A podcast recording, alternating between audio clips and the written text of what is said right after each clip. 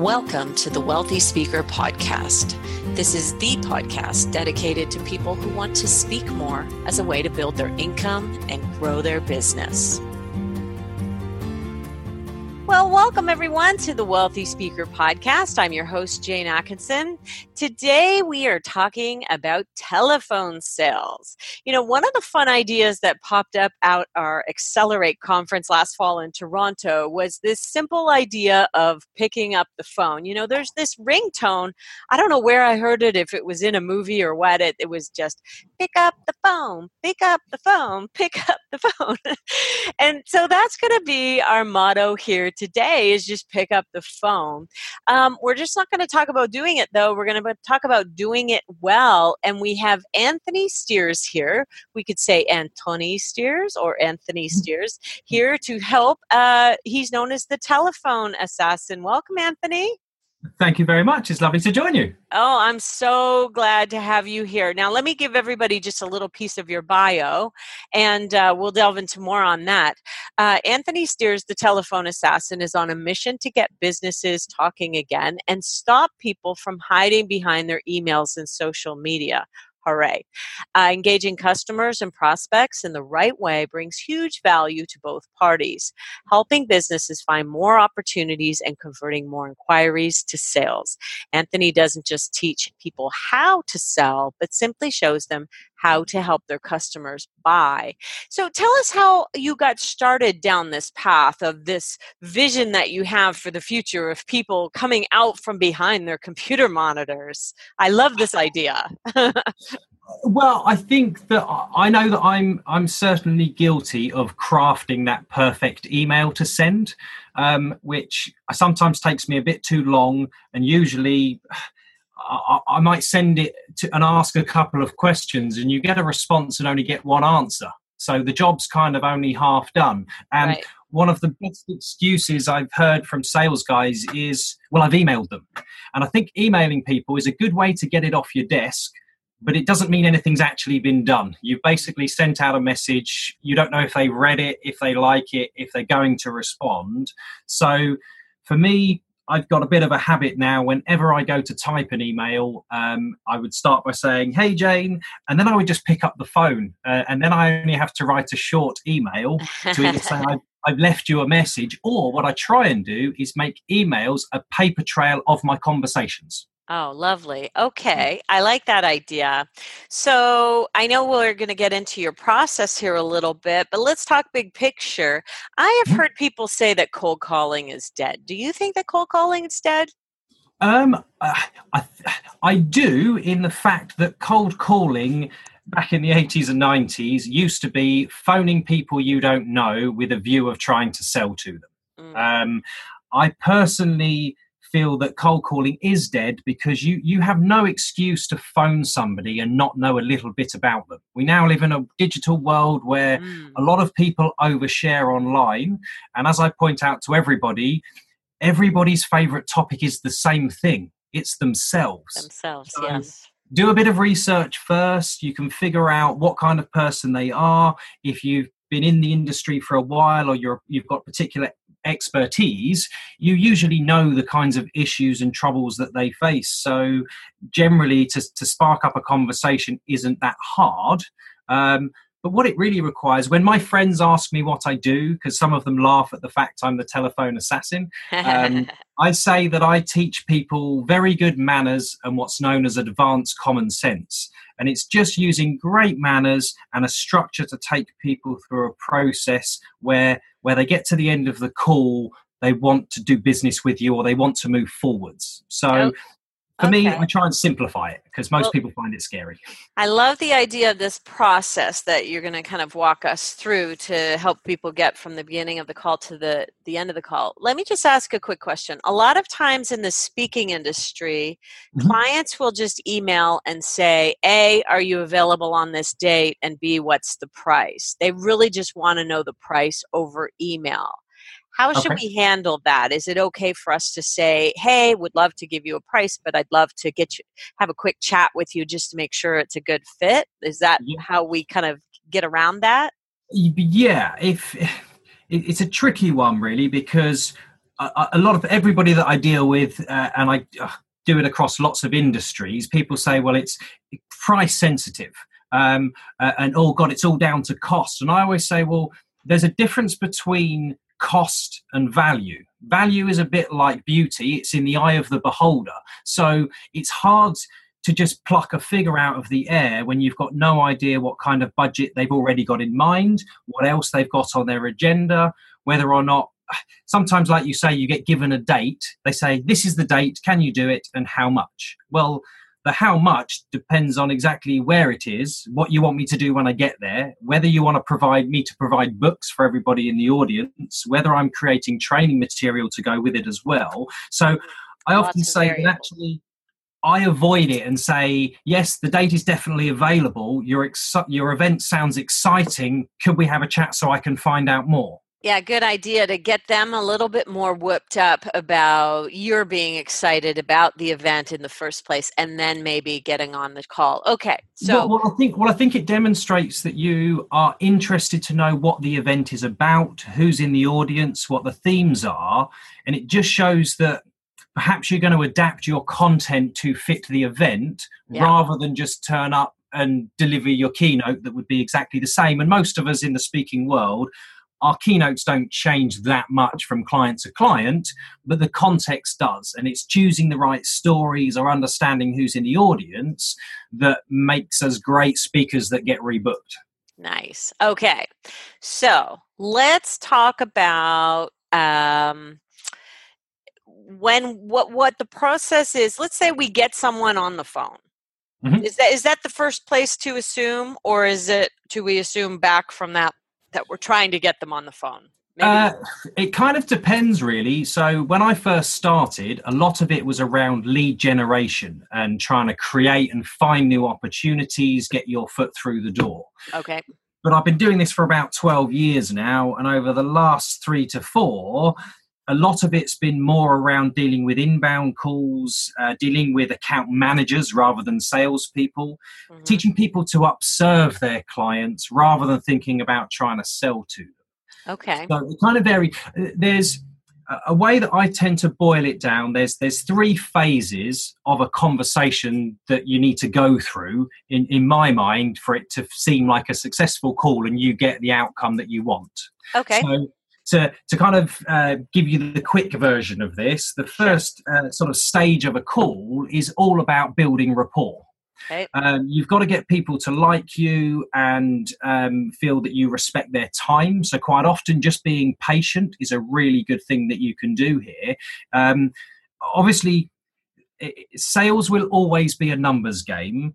But in my mind, a lot of people think that that means that it's just about getting past rejection, getting past the no's, because eventually you'll get a yes. In my mind, I don't think that's true anymore. You should be doing some research beforehand. And I say that sales is a numbers game. It's not about getting past rejection, it's about capitalizing on the conversations people are ready to have. Mm. And quite a lot of the time, uh, I don't know if you or, or, some of your listeners have experienced this, but I, I've certainly received phone calls from people who are reading a script. As soon as I tell them I haven't got much time, they just say, "Oh, well, I'll be quick then." And you kind of say, "Well, you're not really listening to me." They launch into this mm-hmm. this kind of pitch, which, if you're new to the game, then sometimes it's good to have a bit of a guide. But in my mind, scripts don't really work in the in the fact that the person that you're calling hasn't been given their copy of the script. So what, what, usually happens is they say something that you don't expect, and if you right. try and bring it back on script, you kind of distort the flow of the conversation. Right. And they start to realize that perhaps you've got an ulterior motive or that you're more sales than you're letting on. So right, right. the first stage for me, I always think establish rapport. If they like you and feel that you're polite and respectful, then they'll engage with you. What would be some good lines that might help you establish rapport? So yeah, I'm assuming it's not "How are you today." No, no. Uh, I think most of us, when the first thing we hear down the phone is "How are you today," and we know that this is a complete stranger, we feel most of us tend to, most people tend to tell me it feels quite insincere. Um, Cringe worthy. Quite a few years ago, they, they're just trying to gauge what mood you're in because it's a numbers game and if you're in a good mood then perhaps there's a good chance you'll keep talking mm-hmm. um, so i always say um, uh, uh, the golden rule I say to everybody is whenever you're making an outbound phone call, always start by getting permission to speak at the beginning of the call. Okay. So a lot of us do that anyway, where we'll phone up and I'd say, Hey, Jane, are you free to chat for a few minutes or are you okay to talk? Mm-hmm. What I tend to do is I, I really crank it up. Um, and I use a bit of reverse psychology. And what I would end up saying is, Oh, hi there, Jane. Uh, my name's Anthony Stears. Um, I was just hoping to chat to you for a couple of minutes, but I'm assuming that perhaps now isn't the best time. Is there a better time to call you back? Nice. I the, like that. And the beauty of that line is the last thing they hear is you making it very easy for them to get out of this call. Sure. Which, which tells them one of two things, which is either you can't possibly be in sales, so you're not you're not to be feared, mm-hmm. or if you are in sales, you're not very good at it. Um, I uh, like it. So the the kind of stats that I give people, because again, there it's the numbers game. If you phone ten people, usually seven of them aren't even around. You'll get a voicemail or somebody trying to take a message. And I, and my view is, if I don't know who they are and they're not expecting my call, I personally don't leave a message. I you say, don't. don't worry, it's not urgent. It's kind of important, but it's not urgent. I'll give them a call back at a different time. Okay? Uh, so you would put don't worry or it's not urgent on the voicemail or you wouldn't leave a voicemail? So sorry, no, I, I wouldn't leave a voicemail, okay. but if somebody tried to take a message from me and say, hey, they should be back this afternoon, oh, right, okay. All right. I'd, I'd usually say, look, don't worry because I think we'll play telephone tennis. I'll give them a call back when I get a gap. Don't you think, as a speaker, though, that just hearing, especially you, you've got such an interesting, intriguing uh, accent. So, say you're calling across the pond here to America or Canada, yep. I would think that your voice on my voicemail might make me go, oh, yeah, hmm, interesting. He's from the UK. And then I might actually have now a mental note about you in my brain. So, that's yep. something, isn't it? Uh, yes, it is. However, uh, if I was to leave a second message for you two or three days later and you were out and about, mm-hmm. a couple of psychologists have told me is that you're likely to start to build a negative association with my name okay. as if I'm chasing you okay. and you haven't spoken to me, but the name is familiar. So therefore, I didn't call him back for a reason. Um, so uh, I right. just I just go on the on the air of caution. Okay, okay, so the reason I do this is fair enough. I do what I would call wish list marketing, not database marketing. So it's not about churning through uh, and trying to sift for the gold. It's about having a wish list of 10 or 20 clients and just chipping away until you get through to probably 10 to 15 of them within six months. Okay, I like that. Okay, yeah. so I don't want to lose the path of the one, two, three. Yep. Um, so so let's continue on that, but I don't want to forget to talk about gatekeepers after that. Okay? That's absolutely fine. That's gatekeepers is one of the most common things that people. It's the thing that stops you before you get going. So exactly. we'll, we'll definitely cover that. Okay, so build rapport is number one. Is number one. Once you've started to build rapport, what you need to do next is establish your credibility. Establish and basically, and basically, the way I tell everybody, the best way to perfect your pitch is to share a success story people can relate to. Okay. So, share a success story people can relate to. And all I mean by that is use case studies and testimonials from clients who are similar to them and just say, look, you're probably not looking for my services right now, but if you do in the future, I'd like to give you a reason to remember me. And to give you a good reason, could I share what a couple of your competitors or other people in your industry are saying about me at the moment? And and it stops you getting to that point where most of us cringe where we have to tell them how good we are I love the, uh, you know, you're using that reverse psychology again.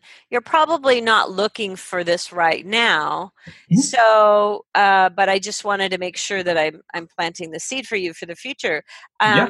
And, and I love if you've come off a successful event, let's say for a particular industry, you might say you may not be looking right now but i just did you know oh, your, yes. sis- your sister organization in blah blah yep. blah so and so recommended i call you and now that's a little bit warmer right Yeah, it certainly is. It certainly is. And you know, I mentioned about sharing success stories people can relate to. Mm-hmm. I always say to people when you get feedback and testimonials, or as they're known on LinkedIn as a recommendation, mm-hmm. I generally want it on LinkedIn. And the reason that I want that is because if you write a nice testimonial about me on LinkedIn, then all of your connections will see a notification in their timeline that you've written something nice about Anthony.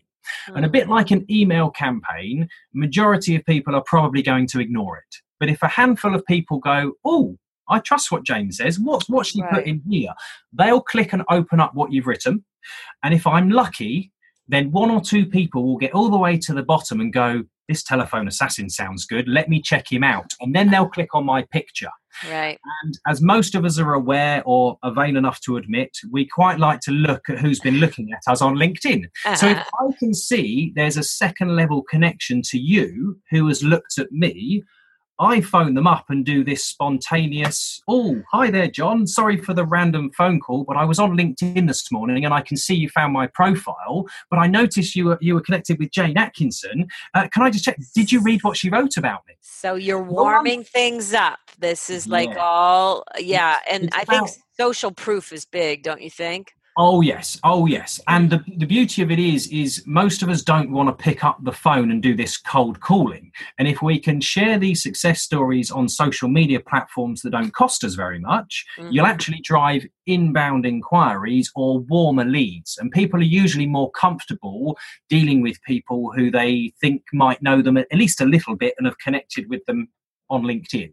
Uh, okay. Uh, but what I would then do is a week later, after you've written your testimonial, I'd probably screenshot the testimonial as well, like a picture, and I would then share it across Facebook, LinkedIn, and say something like, Great to get some more lovely feedback uh, from another happy speaker. If you're a speaker looking for some help on the telephone, get in touch and ask me about a test drive. And you know what I bet people like about you, Anthony, is that you're really quite humble um, you know with an with your brand the telephone assassin i really wasn't sure we had never met before and i really mm-hmm. wasn't sure how you were going to come at this or come at me mm-hmm. on yeah. this and and i feel like you're so likable like that this stuff really must work because you're teaching people how to be likable and i think that you're really walking that talk i just wanted to make that note well i'm I, am i am a member of the professional speaking association here in the uk and it's something that they say a lot is i walk my talk um, yeah. I'm one of those people that when I see it's somebody's birthday on Facebook, I don't write on their wall. I usually phone and plan to leave them a voicemail because oh. Ah. usually they're too busy. But when they pick it up, they're delighted to hear from me. They instantly try and take it towards a work conversation. And I'll say, Well, look, I've been meaning to talk to you about work stuff for ages, but today's your birthday. I just wanted to check you've got the day off and you're having a good day. Oh, that's and nice. It, and it's it just a, a, a nice kind of little touch, I think. And uh, what I think people quite often like is, as well as speaking, I do deliver training as well. Mm-hmm. And at mm-hmm. the end of my training sessions, I quite often make live phone calls. So I then show people the structure and the techniques in action, right. um, and and I get about three seconds of glory where they think I'm really brave and act like it's a magic trick, right. um, and I get a little clap, and then all of a sudden they go, "Oh my god, it really is that easy." Um, yeah. And it really is easy to pick up the phone, pick up yes. the phone, pick up the phone. exactly. And if I'm honest, I think there's there's a bit of irony in the fact that s- speakers are no different from every other business owners in the fact that we think our words are worth money. Speakers, okay. Yes. Yes. Um, and many of us are coaches as well, and we know how powerful our words are in changing people. Yet when it comes to picking up the phone, all of a sudden we go a bit shy and scared and just want to email everybody. And I think, yeah. well, if you go whale hunting or do the wish list type of thing, yeah. actually, you, you don't need to win too many to make a difference. I really like whale, the whale hunting and wish list, and I think we're going to have to schedule another call to go deeper into that because that that whole eh, thing of prospecting and and the time it takes to do the research and all of those things, those are another big ball of wax. And um, mm. I want to make sure we get to number three. So we've got build rapport, establish yep. credibility. What's number three? Create urgency. Okay. So, marketing people would say call to action. Basically, the way I get people to create urgency is to create different types of what I would refer to as a test drive. And a test drive comes in different forms. It can be anything from a simple tip sheet, your five do's and don'ts, oh. through to a, a free consultation or discovery meeting. Okay. Uh, a lot of businesses, it's just providing a quotation. So if you're in insurance, for example, your test drive is we'll, we'll get you a quote a from quote. the market.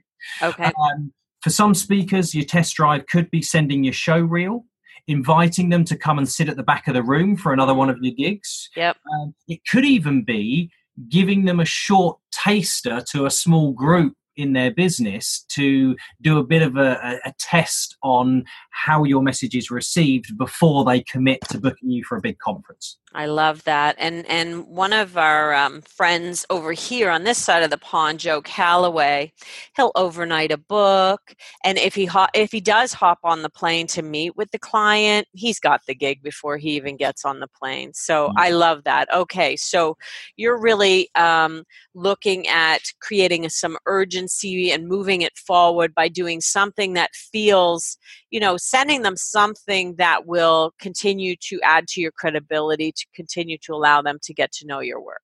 Absolutely. And like you say, send, sending books can be a great way of even prospecting. I've even phoned people mm. up before and said, look, um, you're, you're in head of learning and development for your company. Um, I would love to send you a copy of my book just to see what you think and just suss out if you think one of those chapters I could come and do a session on for your team. Yeah. Um, See, that's non- very non-threatening. You know, you're not saying I'm here to sell you something. You're you're saying I'm I'm inquiring. I'm sussing it out. I'm trying to see whether or not we're a good fit. And I tend to call it matching versus selling. You know, yes. we're just trying to see if we match up and and if we're a good yes. fit. So uh, love it. When I last had my um, my last proper job in inverted commas was about uh, I think it was about 12 13 years ago um, I, I, did the psychometric test, and technically I failed the psychometric test because on my second interview, she said it, the test came back and it says I can't close. Hmm. Um, so I just said, "Oh, that that's interesting," and she said, "No, no, no, it says you can't do a sales close." And I went, "Oh, that's fascinating." And she turned around and said, you're going to have to say more than that. This is a sales job. And I just asked if she'd seen my CV and noticed that I'd broken all of the sales records in my previous job. Right. And she said, yes, that's the only reason you got invited back because the psychometric test would normally whittle me out. And I just said to her, look, your test is right. I said, I'm not very good at closing and I'm rubbish at selling. I'm just very good at helping customers to buy. Mm. And she gave me a little smile. She tore up this piece of paper and said, That was a waste of time. You start on Monday. And the reason, awesome. that, I, the reason that I tell people that is to be good at sales, you don't have to be aggressive. You just have to be knowledgeable about your product and passionate enough to help people to understand it enough, to understand the value. Yeah. To either want to buy it or at least have a quick test drive and look a bit closer. Yeah, you know, we have a saying over here at Wealthy Speaker headquarters that clarity equals confidence. Mm-hmm. And so our process of uh, getting ready before we take aim and fire it out, you know, when we start selling, um, part of the ready process is really picking a lane and knowing what it is and all the value of what we're selling. And I really think that the reason why a lot of people in our profession are afraid to pick up the phone is that they lack the clarity that gives them that confidence to to do yeah. so. Yeah, and and and like you said, you're absolutely right. A lot of people are a bit confused because they're thinking, well, this is a sales call. I need to make a sale, and actually, you don't. You should you should be using the phone to cultivate relationships with people, not close deals. Um, the same as um, emails p- people send emails to get it off their desk. I, I, don't rely on an email to sell me to people right. um, because i have to spam a hell of a lot of people for one person to go oh actually yes that could be relevant to right um, right and You're just cultivating relationships by sending out drips of content and yeah. ideas that people will say, you know what, we need that for our people. And I can see that what you're offering is something that's uh, very much valuable. Let's talk about gatekeepers. Okay. So gatekeepers, it's it's one of the most common hurdles people ask me about because it usually stops people before you've even got going, um, which is hard. Mm-hmm. Um, I have uh, something that I call an over familiar ask, which is a technique I use uh, basically to try and sidestep a gatekeeper. Okay. Um, the first part of it is to do this over familiar ask where if jane if i was phoning you for example and you didn't answer the phone i would go oh good morning is that jane there please uh, sorry jane atkinson and i would say your first name like we're friends and then i would ah. correct it like i've just remembered i'm calling you at work Right. and that you're at headquarters and the receptionist and not the mm. person who's right in front of me. Okay. So the, uh, the, the I've had clients test this in 70% of cases you'll get put straight through either because they've assumed that we know each other or they weren't going to ask me anyway. Okay. Okay. If you want if you want to get up to 80%, then usually once they know who you want to speak to, the next piece of information or question that they will typically ask is, and who is calling? Because they need to know who they're putting through. Right. What I then do is I then overemphasize and overpronounce my surname like it's a crucial detail. So I would go, oh, yes, sorry, it's Anthony Stears. That's S T E A R S. Thank you. Okay. And what I'm trying to do is I'm trying to play on the fact that you know me and saying, well, look, she might know five different Anthony's, but tell her it's Anthony Stears okay. and she'll take the call. And okay. I don't know if you noticed, but there was a subtle, after I'd finished spelling it, I said, thank you. Thank you. This, so the thank you, which goes down in tone at the end, suggests I finished speaking. So it's a little bit rude, but it's just me kind of trying to play on the fact that this is a personal call and I don't really want you to ask me much more. Right. Don't me- it kind of said don't mess with me. yeah, it, it's polite, but it's Pol- tries very be- politely. I like yes. it. Um, All right. Wow, you are full of really great. Okay. However, there is usually one more question that they will ask that you need to sort out if you're going to get to 85% and upwards. All right. Um, this is where they ask you, and what is the call about? Okay. Okay. Now, what a lot of people tend to do here is they launch into a script um, that's a, it sounds very salesy and usually has a feature and a benefit and it comes across a bit like an elevator pitch. Right. It's what i tend to refer to as premature elaboration. It's just splurting into detail that you don't need to cover Okay. Sorry, I was taking um, a drink where I would have burst out laughing there. premature so, elaboration. I like it. premature elaboration. It tends to happen when we get a bit either overexcited or nervous and we just launch into a, oh God, well, this is what we do and this is why you should use us. And actually, that's um, not necessarily um, always the best way to start the call. So, usually, when they say, oh, okay, and what's the call about? I usually just try and avoid that question. I just say, look, don't worry, it's not urgent. It is important, but it's definitely not urgent. When is a better time to call them back? Because what it does is it's not me saying I'm not going to tell you, it's me playing on the fact that I want them to think it's a personal call so that they don't keep probing me. Mm-hmm. Okay. Um, which generally people um, kind of tend to be a bit more respectful to. But because I'm saying, look, don't worry, it's not important. Uh, when's a better time to call back? It feels like I'm trying to head for the door and finish. Right. What you'll often find is, as you say that, they say, oh, hang on a second. Yeah. yeah, don't go anywhere. Let yeah. me just see if they're free because yeah. technically they don't really need that information. Okay. Okay. Good. However, there is one, a couple of industries where that technique will not work. So in the legal industry over here, um, lawyers bill by the six minute period as well as by the letter and the email. So if you are not on the clock, if they're not on the clock and it's not related to an account, then usually their PA is not allowed to put you through. Okay. But that's where I would use LinkedIn tactics and other ways to get to them. Okay. All right. There we go. So, how about um, let's talk a little bit about generations because it's really hard. My kids are in their actual 30s. I don't know if that makes them millennials or not, but they don't like to talk on the phone.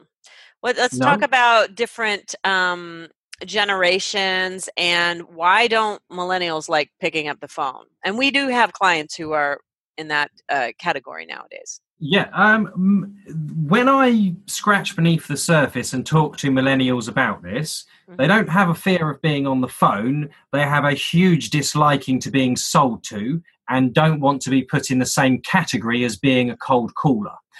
One bit of sort of skill that th- this generation seems to have is they're a whiz on the internet. And as I've already pointed out, um, doing research beforehand gives you lots of ammunition so that you know how to tailor your conversation to kind of float somebody's boat and you and talk about things you know they're interested in.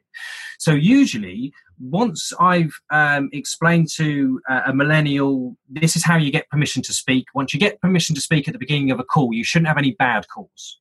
Okay. Right. So I talked about the seven that you phone that aren't there two out of 10 are going to say to you, actually, I'm in the middle of something now. Could you give me a call back tomorrow? And they'll go into an instant callback. Mm-hmm. But at least one out of 10 will say, well, go on then. I've got two minutes now. What's the call about? Yeah. And that's where you've actually, the clever thing there is that you've got them curious into why you have called and therefore listening as right. opposed to interested in what you're calling about. Right okay but once you give millennials this this bit of ammunition at the beginning that's almost like a shield that stops them barging into conversations that people don't want to have yet and then you explain to them the different resources that they have where they can go and gather even more ammunition and information about people mm-hmm. the younger guys on the phone are brilliant um, as long as they're they're respectful um, most of them are pretty hungry to learn and actually they don't have old fashioned sales tactics up their sleeve. They don't do the he who speaks next loses, each mm-hmm. knows one step closer to my next yes. They've got a totally different mindset. Um, so I, I, get a little bit cross when people say millennials don't pick up the phone because half the time they don't put it down, but I get what you mean. The majority of them, if you if you tell them some old fashioned sales is a numbers game type stuff, most of them would choose to do an, uh, a social media campaign or blog about something and try and create a community than they would strike up a conversation with a complete stranger. Okay, gotcha. And what about on the opposite, on the receiving end? What if what if the millennial is your customer? Would you be better off than just working in the mode that they prefer, which might be social media? Uh, so I uh, WhatsApp is becoming something that I'm using a lot more. Um, I do quite a few Facebook phone calls as well. Mm-hmm. Um, so yeah, I I think it kind of depends, but yeah, a lot that they seem to be much more comfortable and quick to respond on certain social media platforms. So I have that conversation with them. So what's the best way to get hold of you? What's the fastest yeah. way? How do I, what's the best way to send documents and things? And I've had clients say that they've booked deals completely over text before. Oh yeah, no, with yeah, no yeah. phone call. That's crazy. But um, when you think about yeah. how much money is on the line, to just say, you know, but, but, but, but, if you've got a great brand and a great reputation, your rapport and your your rapport isn't quite so important because it's considered service, but credibility is certainly there most of the time you, are promoting a special offer which is what's trying to create the urgency. That's why we most people have offers it's because it has an expiry date. It creates urgency and makes people do stuff.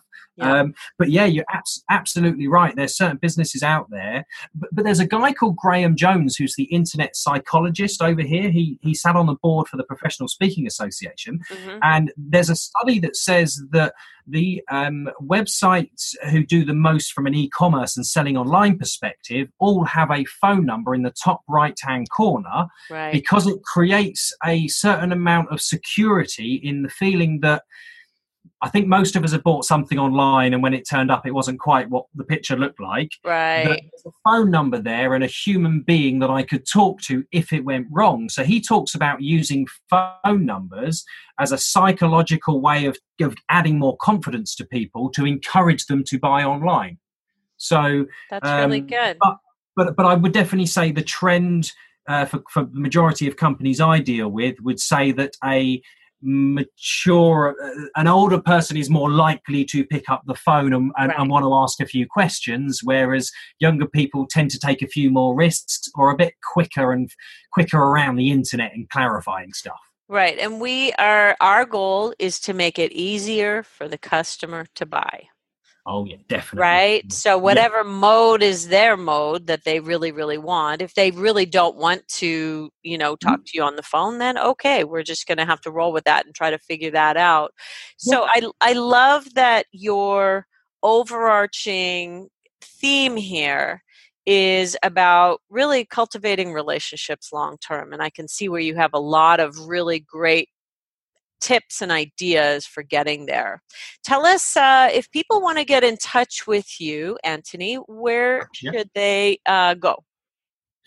Well, obviously, you can go online, just type in telephone assassin, it'll come up at telephoneassassin.co.uk, or you can even search anthonystears.co.uk. Uh, my phone number is all over the internet. Obviously, I encourage people to pick up the phone and have a conversation with me. Unless I'm on stage or on the phone, um, I, I will always call people back or I'll always answer. Um, I don't really have a gatekeeper, I'll be perfectly honest with you, um, unless I'm on stage, in which case they occasionally get pointed somewhere else. But, sure. um, but yeah, you can go online, you can see the different courses and stuff that I do. I do a bit of coaching, a bit of training, and obviously speaking as well. So I've got the three elements to the business. Brilliant. Well, I really think that we're going to be having you back on the show again to do a deep dive around the research end of things and the prospecting because uh, you've got some amazing ideas. And I want to say thank you so much for taking the time to be with us today. Oh, thank you. Thank you for the invitation. It's been great. I've listened to some of your stuff before and I always pick up something useful. So, yeah, thank you for inviting me on. And I hope the listeners have taken away a few little tips that they can go away and implement. I know they have. Uh, and, and even if it's just the idea that it doesn't have to be picking up the phone to make a quote unquote sales call, you're just cultivating relationships. That takes the pressure off. I think that's just a massive gift for people. So, wealthy mm-hmm. speakers, Thank you to Anthony for being here with us. Thank you for listening to our show. If you enjoy the podcast, please let us know. Leave us a rating, leave us a review, and be sure to hit the subscribe button so you don't miss an episode. That's all for now. We'll see you soon, Wealthy Speakers. Thanks for listening to the Wealthy Speakers Show. Please visit speakerlauncher.com for your free Wealthy Speaker audit and visit speakerlauncher.com forward slash podcast for show notes and many more resources to help you catapult your speaking business. See you soon, wealthy speakers.